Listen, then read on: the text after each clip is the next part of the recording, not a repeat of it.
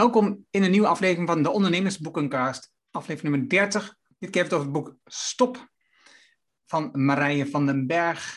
En dit is aan de ene kant Tom van der Lubbe. Welkom Tom. Hoi Erno. Ja, en aan de andere kant ben ik Erno Hannink. Eén in Zwitserland, de ander in Doetinchem. Dat kan allemaal. En we hebben het vandaag over het praktische boekje. En ik zeg boekje niet denigrerend, maar omdat het aantal pagina's enorm meevalt. Iets van 150. De tekst is eenvoudig geschreven, dus je leest er makkelijk doorheen. Waarin je leert over een onderwerp waar we eigenlijk onbedoeld veel te weinig aandacht aan besteden. En dit komt een beetje door de gewoontes die we hebben in onze maatschappij en overal, dat we altijd maar moeten doorgaan. Stilstand is niet goed, we moeten door, we moeten vooruit. Dus we moeten continu nieuwe dingen bedenken, continu nieuwe projecten starten. En daarbij vergeten we dus eigenlijk dat als je iets nieuws doet, en als je naar de video kijkt, dan zie je mijn handen bewegen. Dus wat we doen is vaak stapelen, projecten opstapelen en opstapelen. En met een soort onbedoelde geloof dat aan de onderkant dan wat wegvalt vanzelf. Ja, en dat is dus gewoon niet waar. En dat beschrijft Marije in het boek. En het boek is een handvat om te stoppen. Er zijn 5 stappen en ze heeft het boek opgedeeld in 3-4 delen. En laten we beginnen met die 3 delen. De eerste 3 delen waar het boek mee begint, Tom. Ik ga eerst even zeggen dat ik een hartstikke leuk boekje vond. En waarom vind ik het een hartstikke leuk boekje? Omdat, en dat beschrijft ze eigenlijk ook, er is helemaal niet zoveel literatuur over dit thema. En dat vind ik, we weten dat. En ik zou zeggen, best wel een affiniteit met dat thema. Dus met het hele simplificeren en less is more en weet ik wat allemaal. Maar ze heeft er volledig gelijk in. Dus het is een heel praktisch boekje, maar het is een hartstikke leuk boekje. En ik zou eigenlijk zeggen, als ze dat nou in het Engels zou vertalen, en ze zouden misschien ook wat internationale voorbeelden inpakken, dan zou dat een hele grote kans hebben om heel goed gelezen te worden. Omdat ik ook echt 1, 2, 3 niet weet wie hier iets substantieels over geschreven heeft. Dus dat misschien even als inleiding. Ik vind het een superboek. En ik vind het een superboek voor ondernemers. Omdat ondernemers ook het probleem hebben, zeker als ze naarmate een bedrijf aan het opbouwen zijn en het bedrijf steeds groter wordt, je exact dezelfde problemen gaat krijgen. Hoe hou je een onderneming heel simpel? We hebben het altijd over lean en over agile, et cetera. En uiteindelijk betekent dit, hoe neem ik ook weer afscheid van thema's. Dus ook voor ondernemers, fantastisch boekje. Dus luister naar wat wij hierover gaan vertellen. Nu als wacht even nog. Wat je zegt is heel erg slim. Ik vind het een goed idee dat Marije dit in het Engels zou moeten schrijven. En wat ik nog wil aanvullen is dat zij dus een journalist is. En een onderzoekend journalist. Dus ze heeft in haar leven veel onderzoek gedaan voor de journalistieke stuk die heeft geschreven. En dat zie je ook in het boek terug. Je ziet dat ze veel literatuur gebruikt, heeft onderzocht. En dus daardoor tot de conclusie kwam, er is eigenlijk helemaal niks over geschreven. Oké, jij hebt haar ook geïnterviewd. Misschien dat het ook even belangrijk is om dat even te zeggen.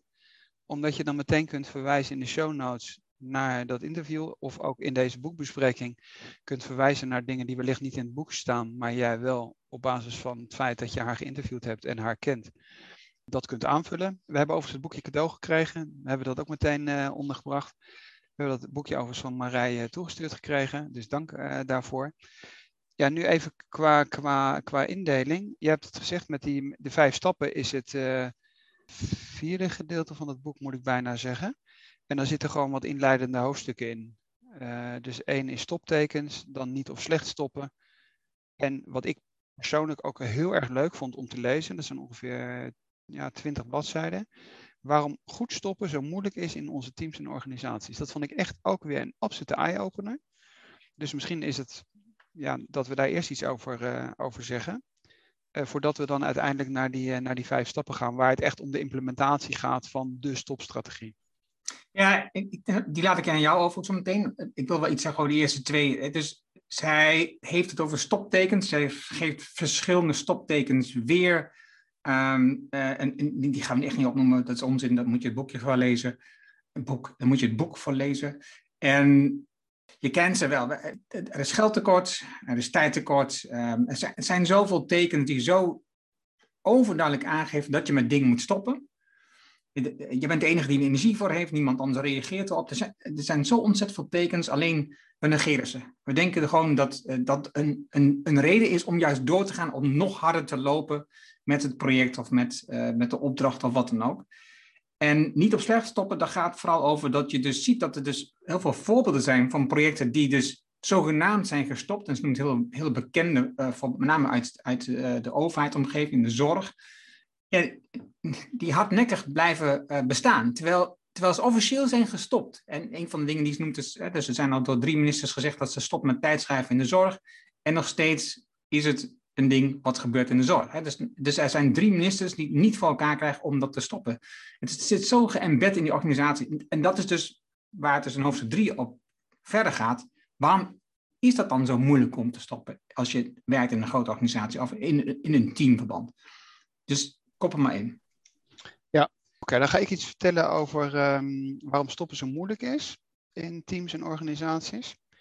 Dat is bladzijde 45 en ze noemt dan 12... Ze heeft er 12 verzameld. Alleen misschien om even die overgang te doen, omdat het citaat van het hoofdstukje daarvoor, dat is misschien nog wel interessant. Ze maakt de koppeling met het vragen naar het waarom. En daar staat, uiteindelijk is dat doorvragen zo relevant. Want als je vraagt van ja, waarom doen we dat?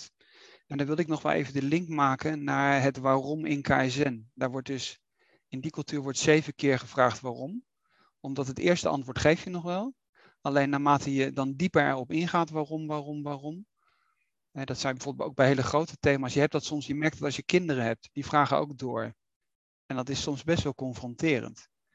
En dan vragen ze door. En zeggen, ja, maar waarom is dat dan zo, papa? En dan op een gegeven moment denk je, ja, nou eigenlijk is er ook helemaal geen goede reden voor. Of eigenlijk zou het heel anders moeten. Zou je overigens bij de grote thema's van vandaag, met het klimaat bijvoorbeeld ook, hè? Ja, waarom is dat zo? Ja, omdat we geen belasting op kerosine hebben. Ja, waarom hebben we dan geen belasting op kerosine? Dat houdt al heel snel. Bij het tweede waarom houdt dat al heel snel op. Oké, nu naar die reden die ze heeft samengevat. Ze heeft er 12, we gaan ze niet alle 12 behandelen. Wat ik heel aardig vind aan het hoofdstukje is, en dat is ook die koppeling van die journalistieke intellectuele achtergrond die zij heeft, is dat ze heel breed dat boek schrijft. Van enerzijds heel wetenschappelijk, loss aversion, om even echt meteen een wetenschappelijk thema te nemen. Hè. Dat hebben we ook al behandeld. Kahneman en dat soort mensen. Dan Ariely. Dus ze pakt enerzijds zangkast. Pakt enerzijds hele wetenschappelijke theorie. Pakt ze erbij. En soms pakt ze gewoon hele simpele praktische dingen uit haar eigen omgeving. Die ze kent. Dus dat vind ik heel aardig. Verliesaversie behandelt ze. Dan koppelt ze ook met voorbeelden die we bijvoorbeeld uit Nederland kennen. Dirk Loorbach.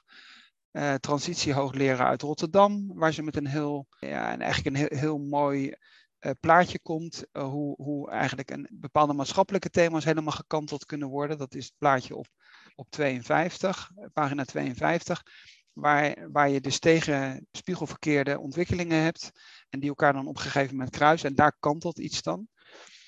Dat vind ik heel interessant, maar ze heeft dan soms ook hele aardige dingen, ook bijvoorbeeld qua taal.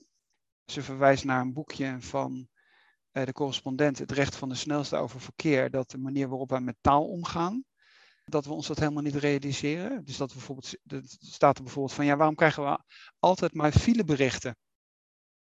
Omdat we dus vinden dat dingen heel snel moeten gaan. En dat vond ik wel weer een soort eye-opener. Dus nee, eigenlijk bijvoorbeeld ook dat hele idee van de steden. Ja, waarom hebben eigenlijk auto's überhaupt dat recht straten te occuperen, die parkeerplaatsen te bezetten, terwijl je eigenlijk gewoon die straat zou kunnen afsluiten, daar bloembakken zou kunnen neerzetten en in elke straat een soort speeltuin daarvan te kunnen maken. Dus ze pakt enerzijds hele wetenschappelijke dingen met hele simpele maatschappelijke vraagstukken, weet ze te combineren. Dat maakt het heel leuk. En wat ik ook wel aardig vond is, en dat vond ik eigenlijk het meest extreme voorbeeld, Abilene paradox. Ik kende het eerlijk gezegd niet. Daar verwijst ze naar een wetenschapper, 74, dat mensen als het snikhees allemaal gaan eten en met een of andere oude auto ergens anders naartoe rijden. Dat is bladzijde 51. En dan gaan ze naartoe, zijn uit eten geweest, rijden op een gegeven moment weer terug, zitten uiteindelijk dan weer op die snikhete veranda, kijken elkaar aan en zeggen van, ja, waarom zijn we daar eigenlijk überhaupt naartoe gegaan? En iedereen geeft aan dat ze eigenlijk niet wilden, maar naartoe zijn gegaan naar dat restaurant op zoveel kilometer afstand, omdat ze dachten dat iemand anders het wilde. Nou, je hebt daar wel andere voorbeelden voor, ook met het broodje, dus met je partner. Dat je altijd de ene kant van het broodje aan je partner geeft, omdat jij denkt dat zij of hij de bovenkant wil hebben. En dan kom je erachter dat het helemaal niet zo is. Maar die Abilene paradox vond ik eigenlijk ook wel interessant. Om ook weer aan te geven dat er misschien een hele hoop dingen in organisaties gebeuren. En daar noemt ze meer voorbeelden van. Waar eigenlijk mensen helemaal geen antwoord op kunnen geven. En het praktische voorbeeld wat zij noemt is dat ze ergens een bibliotheek overneemt. Kinderen boeken uitlijnen. Dus er staat er gewoon een grote boekenkast. En diegene die dat jarenlang beheerd heeft, heeft in een database bijgehouden welk kind welk boek heeft uitgeleend. Zij neemt die rol dus over van die bibliothecaris in die school en zegt, ja, waarom wordt het eigenlijk überhaupt daarbij gehouden? Gelukkig is die oude bibliothecaris is helemaal niet meer, die kan dat antwoord niet geven. Want zij zegt, ja, uiteindelijk die kinderen komen met dat boek, brengen dat terug, zetten dat weer in het rek en een ander kind haalt het er weer uit. Waarom zou ik dat in een database moeten zetten? Niemand kan daar eigenlijk een antwoord op geven. Maar in die database staat dus wel over die afgelopen jaren welk boek die kinderen hebben uitgeleend. Het enige argument wat je nog zou kunnen geven is, als een bepaald boek steeds uitgeleend is, misschien moet je er dan 2 of 3 exemplaren van kopen. Vul ik maar even aan. Maar er is een zee van voorbeelden. En het laatste wat ik even wil noemen is city marketing. Vond ik ook een briljant voorbeeld. Al die steden hebben city marketing. Van kom ook naar Leiden. Zij woont in Leiden. Kom ook naar Leiden. En dan zegt zij van, ja, waarom doen we dat überhaupt nog? Bezoekers zijn eerder een last dan een lust. Woningen zijn onbetaalbaar door de grote vraag. Dus stoppen daarmee, zou je zeggen. Zeker als dat van het belastinggeld gaat. Maar nee, we gaan door. En dan noemt ze een artikel uit het NRC in 2015... waarin Emmen men zegt van, nee, we hebben dat er eenmaal in geïmplementeerd. We moeten daarmee doorgaan. En wat gebeurt er dan? Ze gaan de doelstelling veranderen. Dus de doelgroep is nu de eigen inwoner. Het is niet de externe die Emmen moet bezoeken. En het idee daarachter is, tussen aanhalingstekens, warme marketing. De inwoners moeten trots zijn op hun stad. Vervolgens kunnen zij als ambassadeur van de regio dat aan anderen uitdragen. Hoe goed Emmen eigenlijk is. Ik vond het briljant. Dus dat misschien even als inleiding, omdat het gewoon ook hartstikke leuk leest. En wat dat betreft de oogklappen, wat dat betreft van je ogen vallen. En wat ik nog bedacht is ook hierin was dus heel vaak humor erin stopt. Dus de voorbeelden zijn leuk, maar ook heel vaak aanvullingen die ze doet. En dan zegt ze bij, ja, dit geldt niet voor mij, of ja, dat heb ik ook. Of bijvoorbeeld met haar eigen kind. Dus ze heeft heel veel persoonlijke dingetjes met humor. Op het moment had ze het over dat ze rust neemt, dan ging ze iemand die gaat haken of zo was het volgens mij. En dan zegt ze, ja, dat was ik dus. Er zit heel veel verborgen humor in, wat het ook zo af en toe zo'n lach op je gezicht tovert. Ja, ik zat echt, ik heb het gisteravond, ik lees heel vaak het boek de avond ervoor. Mijn vriendin zegt altijd van, oh jee, het is weer stress, boeken uitlezen. Maar ik zat gewoon echt met een brede glimlach, zat ik gisteravond op de bank, me echt helemaal kapot te lachen over dit soort dingen. Omdat je denkt, ja, is er nou helemaal niemand die daar aan de bel trekt en zegt, jongens, laten we in hemelsnaam met die ellende ophouden. Kunnen we het niet ergens beter aan besteden, zou ik maar zeggen. Maar dat is dus blijkbaar hartstikke lastig. Oké, dan heeft ze dus de kern van het boek waar het om draait, zijn natuurlijk de 5 stappen, het proces om echt goed te stoppen. En ze heeft dat ook dit weer slim gedaan. Ze brengt alle 5 met een A. Ze heeft er een interessant figuur van gemaakt. Waar ze een pad op kwam. Precies, ik kan het wel schetsen, maar het is veel handig dat je het laat zien. Op de video kun je het zien nu. En ja, het is eenvoudig, simpel, logisch. Maar met aandacht. Het is niet zomaar. Het is, de 5 stappen zijn afremmen. Wacht even, ik kan het wel even zeggen. Want dan doe ik het even met het plaatje. Het is afremmen. Dan achterom kijken. Dan afscheid, dan afleren en dan afronden. En ze maakt er een soort loop van. Dus dat is op zich, ze heeft dat gewoon hartstikke leuk. Ook dat heeft ze weer hartstikke leuk en goed gedaan. En als dat bijvoorbeeld een Amerikaans boekje zou zijn, dan zou iedereen dat natuurlijk wel briljant vinden. Want een beetje Simon Sinek-achtig. Die humor die daarin zit ook. Dus nogmaals dit advies. Marije maakt er een Engelse vertaling van. Doe daar wat mee. Ik weet alleen nog niet hoe je die 5 begrippen die in het Nederlands allemaal met een A beginnen. Maar dat los je ook nog op. Ja, voor mij, dat figuur, dat was in mijn optiek gebaseerd op dat figuur wat je daarvoor liet zien. Met die 2 fasen die elkaar doorsnijden, een paar pad, dan kom je op het nieuwe Dirk Loorbach. Ja, en dus wat er gebeurt op het moment dat je dus door die kruising gaat, kijk je terug. Maar later kom je door diezelfde kruising en dan zie je ook het pad linksaf, weer terug naar het vorige. Maar je wil door. Je wilt doorzetten met wat je bent gestart, met het stoppen en ook werkelijk dat invoeren. Misschien nog even heel kort een opmerking naar een andere boekenpodcast. Als je Innovators' Dilemma neemt, dan is wat dat betreft dat model van Dirk Loorbach, waar overigens hetzelfde hoek Jan Rotmans, Instituut voor Transitie in Rotterdam. Dus dat je enerzijds start je iets, je experimenteert. Dus bijvoorbeeld dat model wat ik al even had laten zien. Beneden begin je met iets anders te experimenteren en iets anders, dat ben je aan het afschalen. Dus wat dat betreft is dat ook wel weer een aardige link naar alles wat met innovatie te maken heeft. De oude BCG matrix, waar je dus gewoon nieuwe dingen moet ontwikkelen en waar oude dingen gewoon moeten uitlopen. En dat doet zij dit modelletje eigenlijk ook. Nou ja, het afremmen, dat is eigenlijk stap nummer 1. Je merkt dat het niet werkt. Je merkt dat het niet meer werkt waar je mee bezig was. Die stoptekens die ze eerder genoemd, daar kom je in terug. Maar wat het verschil hierin zit, is dus dat je rust neemt. Je neemt moment van aandacht voor wat is er precies gaande en wat zijn alle connecties die er zijn. Dus je neemt een moment van rust. En wat ze geeft dan verschillende voorbeelden van mensen die dus dat doen, die dat goed doen, doordat ze bijvoorbeeld kijken, doorvragen, oké, waarom gebeurt het eigenlijk? En wat is het gevolg daarvan? En waarom doen we het eigenlijk zo?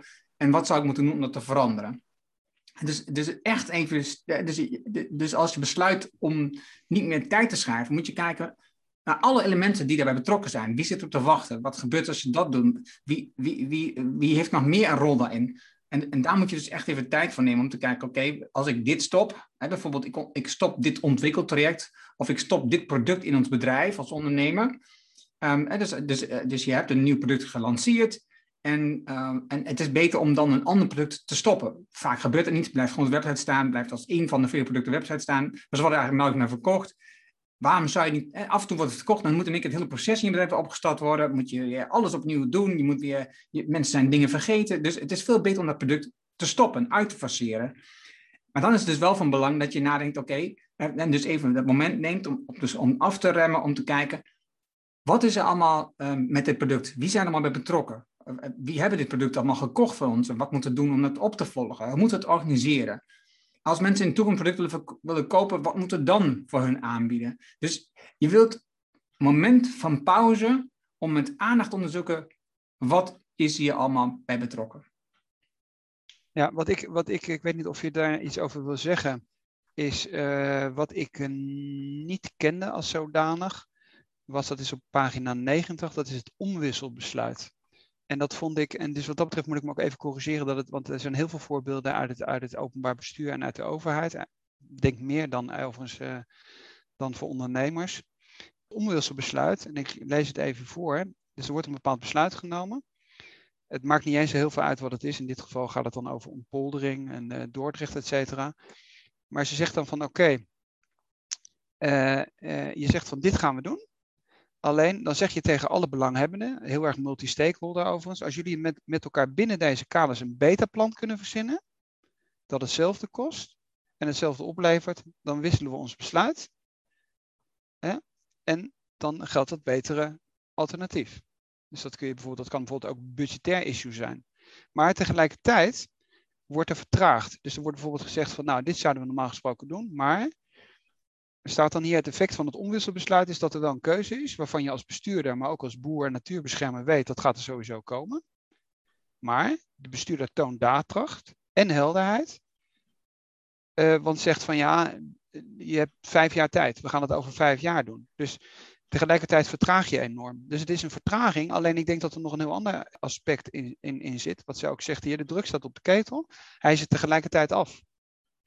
Dat schept ruimte. En niet alleen voor de rivier, maar ook voor de belanghebbenden om met elkaar in het gesprek te gaan over een beter plan. Dat ging daarover om regenereren, dingen weer onder water zetten. Het heeft met stijging van de zeespiegel en zo te maken. Alleen wat ik ook nog een heel interessant thema vind, is dat voor het draagvlak van dingen, zowel binnen een bedrijf als ook in een gemeente of een provincie, et cetera, dat enorm relevant is. Omdat je eigenlijk tegen de burgers zegt, we gaan het samen doen. Het is jullie stad of jullie wijk of wat dan ook. Denk er samen over na. Je gaat heel veel interactie ook krijgen tussen die burgers in een wijk, in de stad, et cetera. Dus behalve dat het boekje dan gaat eigenlijk over van besluitvorming en vertragen, gaat dat eigenlijk ook heel erg om wat op dit moment zo relevant is. Dat je eigenlijk die populistische tendenties die er zijn, voor een heel groot gedeelte door een andere vorm van besluitvorming, op een enorm goede manier weet te pareren. Omdat de mensen met elkaar in gesprek zullen gaan. Dat zou bijvoorbeeld in een straat ook zo zijn. Als je zegt van, hey, we gaan het dan en dan afsluiten. We willen het zus of zo afsluiten, maar we gaan het over 3 jaar doen. Ga maar met elkaar in gesprek. Dan zullen allerlei mensen in die straat met elkaar in gesprek gaan, die normaal gesproken alleen maar langs elkaar heen zijn gefietst of langs elkaar heen zijn gelopen. En dat vind ik, dat aspect, vond ik juist in dat omwisselbesluit, vond ik eigenlijk fantastisch. Ik moest gelijk denken aan Everybody Matters, waarbij je dus ook projecten neerlegt. Het is ook een boek wat we eerder besproken hebben, maar projecten neerlegt over de overname of over verandering in het bedrijf of over een nieuwe visie in het bedrijf. Als ze samen aan de slag gaan, dan komt er een besluit. En in het omwisselbesluit dat jij beschrijft, om even aan te geven, dit kun je dus ook in je bedrijf toepassen. En je kunt dus naar je bedrijf, in je bedrijf communiceren, oké, dus dit gaan wij doen. We gaan dit product lanceren bijvoorbeeld. En dat heeft een gigantisch effect op de organisatie. Het is een heel ander product. En we zijn van plan om dat te doen met ingang van, dan doe je over 3 jaar bijvoorbeeld. Hè? En dan neem je zelf 3 jaar de ruimte om dit te organiseren. Niet dat je over 3 jaar doet, maar zeg maar, je neemt 3 jaar de ruimte om te doen. Dus je begint gewoon morgen, maar over 3 jaar is het klaar. Maar als er mensen zijn die een beter idee hebben voor een beter product, of een andere vorm van samenwerken, of een andere manier van werken, wat eerder klaar is, meer oplevert voor iedereen, of een beter besluit is, dan gaan we daarmee in de slag. Maar wat je zegt, je hebt het voordeel dat je dan weet als organisatie, iedereen begrijpt, oké, we gaan met ons bedrijf die kant op. Dat is de richting die we opslaan. Maar als er nog mensen zijn die initiatief willen tonen, die denken, ja, ik heb al jaren een idee wat veel beter is dan dit idee. Ja, dan open je daarmee dus ook die wegen. Dus ook die poorten voor die mensen om te kijken van, ja, wat zou dat betekenen voor ons bedrijf? Ja, en wat ik ook nog even wil aanvullen is, omdat ik in Leiden gestudeerd heb en zij veel voorbeelden uit Leiden heeft. In datzelfde hoofdstukje over het omwisselbesluit gaat het over de Breestraat. Nou, als je niet in Leiden hebt gestudeerd en niet in Leiden woont, dan ken je dat wellicht niet. Maar de Breestraat is een draak van een straat, een drama.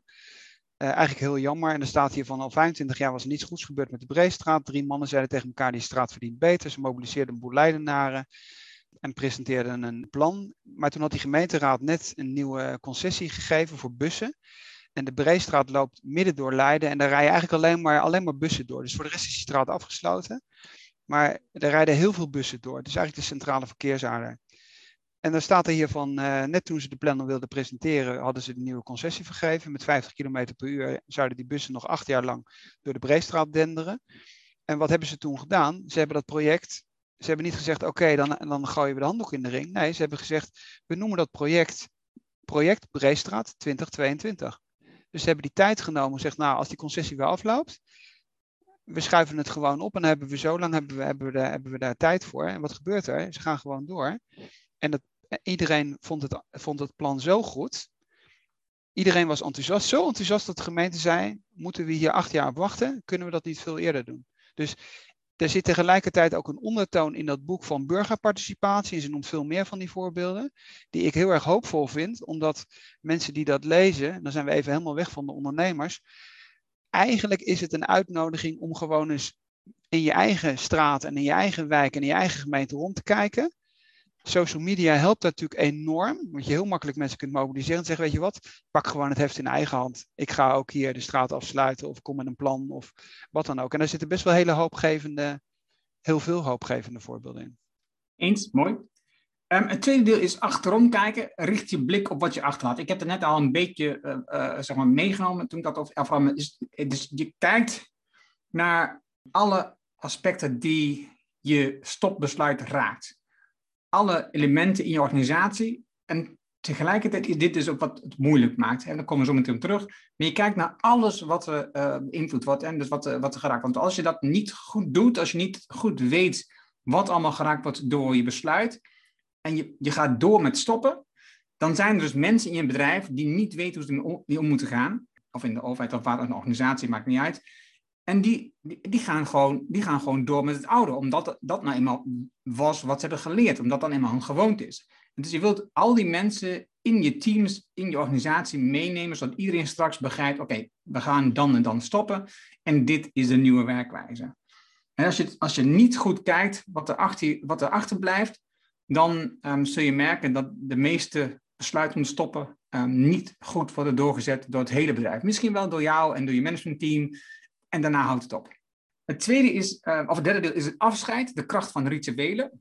Misschien nog even een hele korte opmerking. Ja, wij linken natuurlijk heel vaak ook naar andere podcasts. Het aardige is, ik hoop dat ik nu in het juiste stukje sta.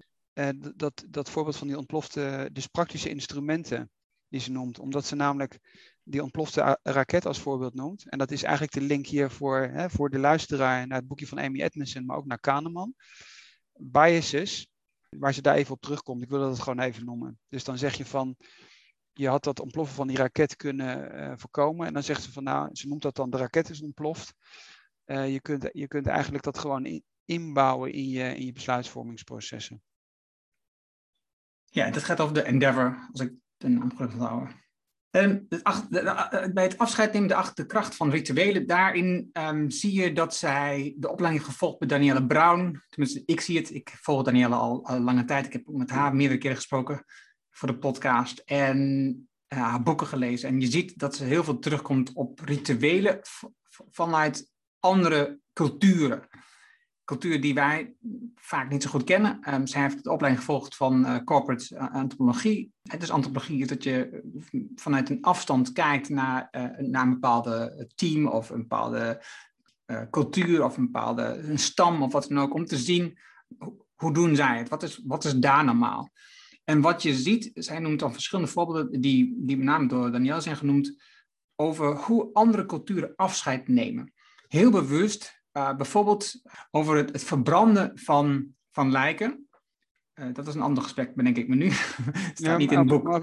Dat staat er niet in, maar op zich maakt dat niet uit. Nee, het is heel vergelijkbaar. Dus een bepaald moment, want het voorbeeld wat ze wel geeft was die cultuur, ik dacht in Indonesië, waarin Danielle Brown ook reisde, waarbij mensen die overlijden 3 jaar lang worden bewaard. En dan zijn ze niet dood, dan zijn ze... Hij staat er wel in het boek. Dat voorbeeld staat er wel in, dus ik kies even bijvoorbeeld uit het boek. Dan zijn ze ziek, ik doe even de tussenkootjes. En dan uiteindelijk is er na die 3 jaar een week van feest, van afsluiting. Dan zijn ze echt aan het overlijden. Waarbij dan met de community, met de gemeenschap wordt gekeken, oké, hoe verdelen we eigenlijk de inboedel? Hoe verdelen we de rechten die personen? Wie heeft nu recht van spreken? Wie is nu de baas in het gezin? En dat wordt gevierd. Hè? Dus het afscheid van het eind van het leven, het stoppen van het leven, wordt heel bewust gevierd in deze culturen. En ik vind ook, en ik heb het al eerder over gehad, is dat in onze westerse cultuur hebben we het eigenlijk weinig over de dood.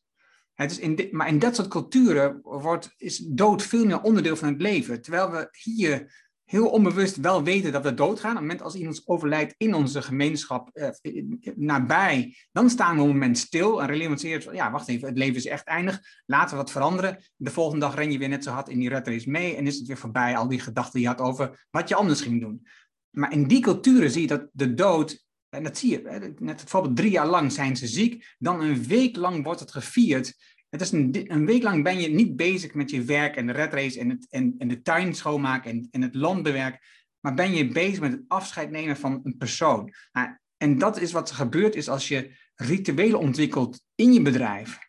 Om ook bewust afscheid te nemen van een project, van een opdracht, van een klant, van een directeur. Ze heeft een paar keer een voorbeeld van een oprichter die al weg is, maar eigenlijk nog heel erg aanwezig in het bedrijf is. Daar kun je gewoon met elkaar gewoon heel bewust afscheid van nemen. En daar moet je een ritueel van maken, zegt zij. Want dat maakt het afscheid nemen makkelijker. Er mag ook een traan vallen, er mag ook gehuild. Dat is geen probleem. Want dat is het moment wat je er samen voor gecreëerd hebt. En we hebben verschillende momenten. De polonaise en samen dansen. Er zijn heel veel. Maar het stoppen, daar mag meer aandacht zijn dat je daar ook een ritueel voor bouwt in je bedrijf. Ik op zich nog wel interessant vond om daar even op aan te vullen. Wat zij bijvoorbeeld noemt is als bijvoorbeeld bedrijven vroeger een hele andere insteek hadden. En ik zat bijvoorbeeld spontaan even aan Shell te denken. zegt ze, of ze schreef over een voorbeeld van een start-up wat een hele sterke macho-cultuur had. Dan zegt ze van ja, nou, als dat nou heel erg dominant is, dat krijg je er helemaal niet zo snel uit. En dan moet je die symboliek moet je oppakken. Dus ik zeg maar even, je hebt een of andere groot bedrijf wat heel erg masculin, ouderwets gevoerd is. Dan schrijft zij hier, het schilderij uit de kantine werd met een kettingzaag in stukjes gesneden. Iedereen kreeg een stukje mee naar huis. En hebben een trip gemaakt naar Antwerpen waar ze de riolen in zijn gegaan. En we hebben twee dagen lang dat was in dat geval met de stadsregio, werd begraven. En toen was het klaar. Dus dat wordt best wel bloemig allemaal verteld. Maar dus blijkbaar is het voor ons ook emotioneel vaak lastig om afscheid te nemen. Wat je natuurlijk in de Europese cultuur wel ziet, is dat je natuurlijk via het geloof vroeger dat wel heel erg sterk had. Hè? Er werd natuurlijk nog gebeden voor de familieleden die in het verleden overleden waren, de rozenkrans, weet ik veel wat allemaal, hè, voor de katholieken onder ons. Dus, dat is natuurlijk door die ontkerkeling, die secularisering van onze samenleving, is er best wel veel verdwenen. Hè? Of de crucifix van Jezus die in natuurlijk een hele hoop woonkamers hingen, et cetera. En hoe meer je natuurlijk dit soort rituelen allemaal ontkleedt, en mensen ook helemaal niet meer weten wat het is. Mensen weten ook helemaal niet waar feestdagen vandaan komen. He, die kunnen nauwelijks het verschil tussen Kerstmis en Pasen uitleggen. Dus wat dat betreft is dat ook lastig. Dus die hele samenleving wordt ontkleed.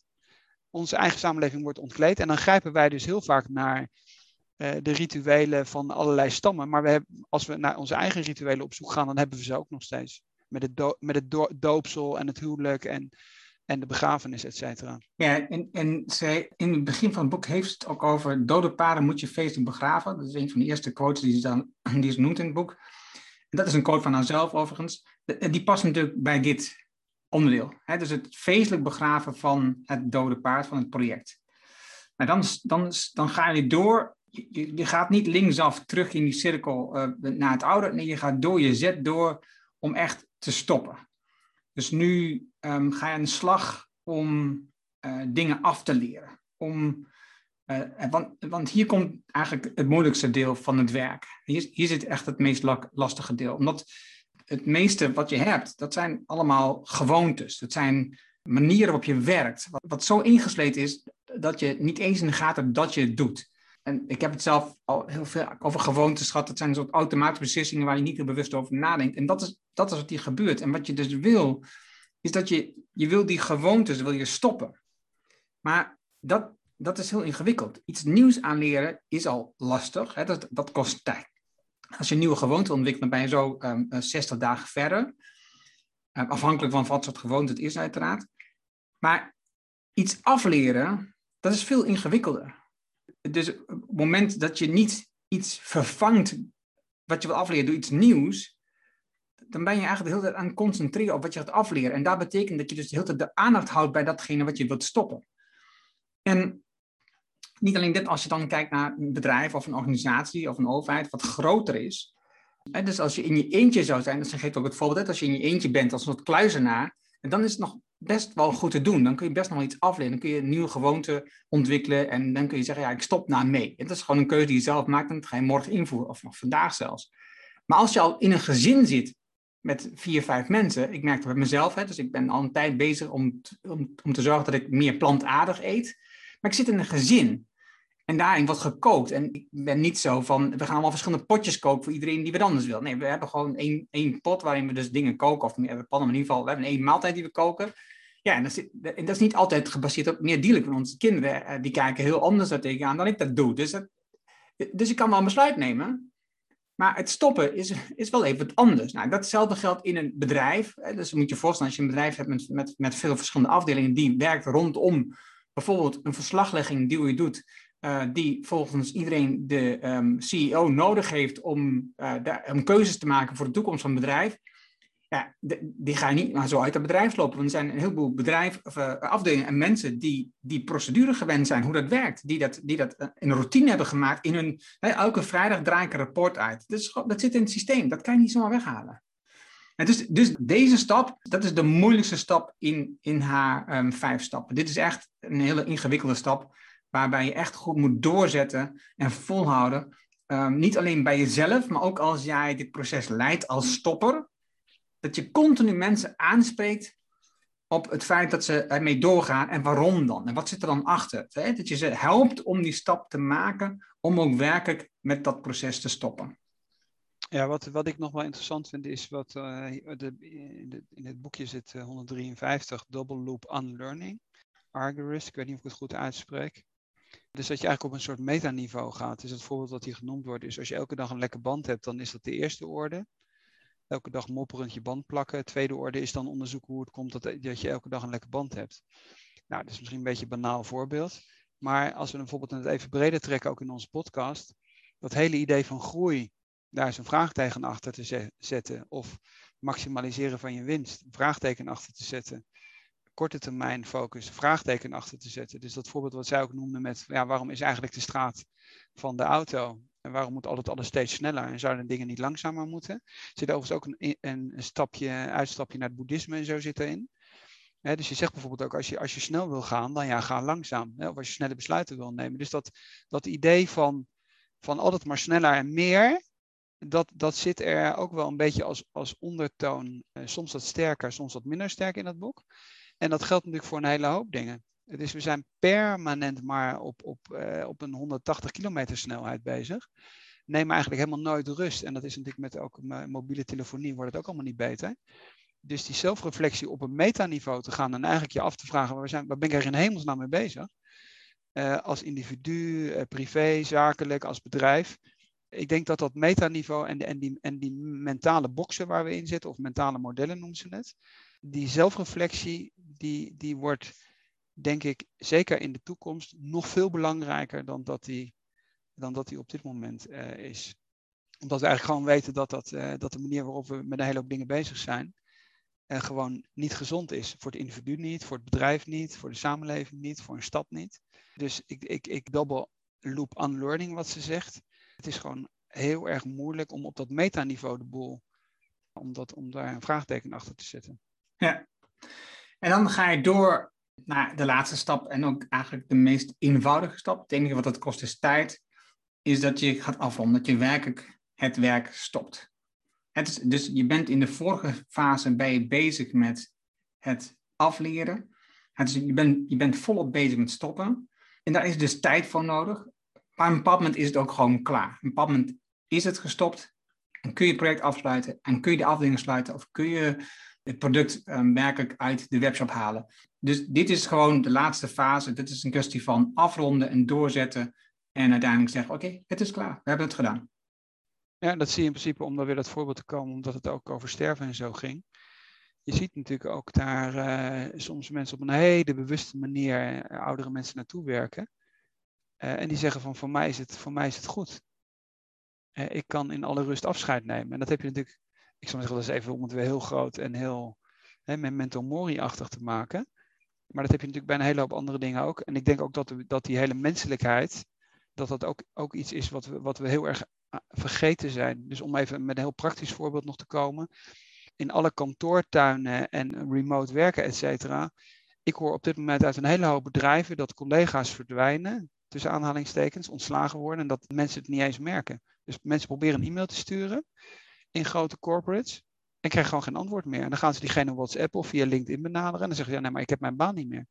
Dus dat is die ontmenselijking van die organisaties. Waarom kun je, dat denk ik iets wat heel centraal is, en dat maakt niet uit of je bij een overheidsorganisatie bent, of een klein bedrijf of een groot bedrijf. Het heeft ook wel iets met, hoe gaan we eigenlijk met elkaar om te maken? Je kunt samen tot de conclusie komen dat iemand ergens anders gelukkiger wordt, zo noemen wij dat. En dan kun je op een fatsoenlijke manier dat met elkaar vieren door een afscheidsborrel of wat dan ook. Dus, en ik zie op dit moment echt wel om me heen, misschien dat ook een beetje met corona te maken heeft, dat steeds anoniemere. Ik heb een kantoortuin en dan heb ik helemaal geen vaste werkplek en dan heb ik mijn logingegevens, et cetera. Het is een soort, dat is echt ook human resources. Ik ben voor een bepaalde tijd ben ik ergens en ik ben ook weer weg en ik weet het niet eens van, we weten het niet eens van elkaar. Dus ook dat, juist in die menselijke dimensie, het stoppen humaner maken, is denk ik ook best wel ook echt wel een oproep die een beetje ook in dit boek zit. Ik ga hem afsluiten. Het is een, wat al een paar keer gezegd, het is een heerlijk boek. Het is niet super dik, het is vlot geschreven. Het is doordacht, het is onderzocht. Het is nieuw, het is een onderwerp wat ons allemaal aangaat en waar we veel te weinig mee doen. Dankjewel Marije daarvoor dat je het hebt geschreven. De oproep hebben we al gedaan. Breng me het Engels uit, want we denken dat het nog veel groter kan worden. Het was overigens bijna het wensboek van het jaar. Dankjewel voor het luisteren naar deze aflevering van de Ondernemersboekencast. Wil je een ander boek aan ons adviseren? Heb je een tip voor een boek voor ons om te lezen? Nou, laat dat in de reacties hieronder achter of stuur ons een berichtje op LinkedIn. Dan dank ik je voor het luisteren, voor deze aflevering weer. En dan zie ik je graag in een volgende. En dankjewel Tom. Ja, dankjewel Erno, want jij hebt het boek voorgesteld. En tot de volgende.